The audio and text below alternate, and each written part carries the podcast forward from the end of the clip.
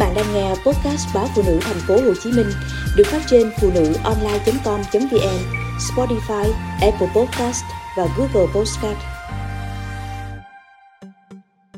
Loạn thần y TikTok không được đào tạo, không có kiến thức y khoa, song chỉ cần lên TikTok, nhiều người bỗng hóa thành thần y với đủ các bài thuốc từ điều trị đột quỵ, tiểu đường, dạ dày, cao huyết áp vân vân.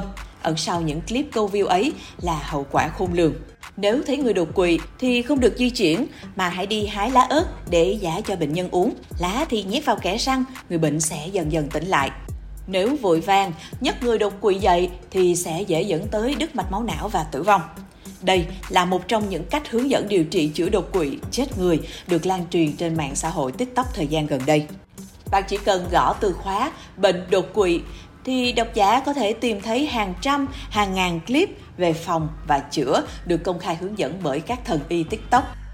Bên cạnh đột quỵ, có hàng trăm bài thuốc phòng trị các căn bệnh khác như trẻ ho sốt, tiểu đường, dạ dày, huyết áp, vân vân đang được chia sẻ, quảng cáo dày đặc trên mạng xã hội này. Không ít người trong đó tự xưng mình là bác sĩ, doctor để làm tăng thêm niềm tin của người xem Điển hình như trang TikTok của Dr. C là nơi có rất nhiều clip được chia sẻ rộng rãi trên mạng xã hội. Nhưng sự thật, nhiều phát ngôn của vị doctor này lại khiến giới chuyên môn phải rùng mình.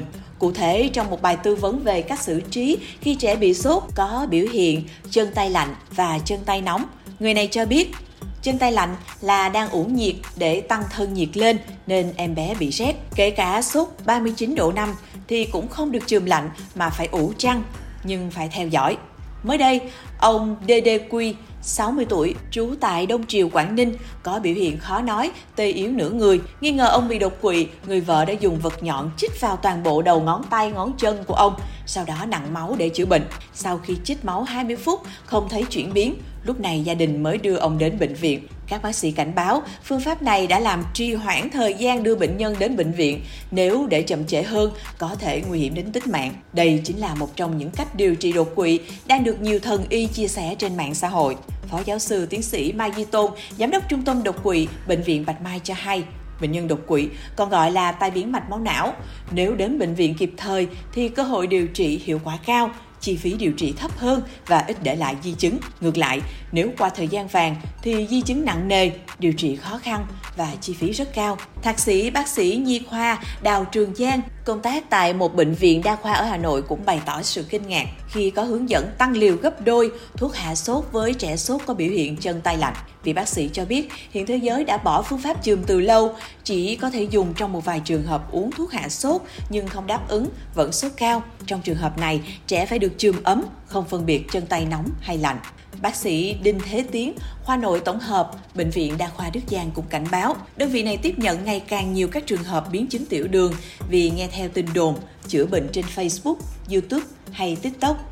Hậu quả là nhiều trường hợp phải nhập viện trong tình trạng đường huyết cao, hoại tử chân, thậm chí hôn mê. Một điểm chung dễ thấy ở các thần y TikTok không chỉ chia sẻ các clip nhằm mục đích câu view đơn thuần, họ còn là kênh phân phối các sản phẩm thực phẩm chức năng, các toa thuốc đông y hay những khóa học thu tiền về kiến thức y khoa. Là một bác sĩ thường xuyên có các tương tác trên mạng xã hội, bác sĩ Đào Trường Giang khẳng định các bác sĩ tử tế chia sẻ một số kiến thức chung cơ bản để người bệnh, gia đình bệnh nhi có thể xử trí trong các trường hợp cấp cứu hay nhận diện có bệnh để tới cơ sở y tế thăm khám. Các bác sĩ không thể kê toa chung cho các bệnh nhân. Trước tình trạng loạn thần y trên mạng xã hội, bác sĩ Giang cho rằng rất khó để một người có thể nhận diện đâu là bác sĩ, đâu là tự phong. Chính vì vậy, khi có bệnh, người dân nên tới cơ sở y tế để thăm khám và điều trị kịp thời.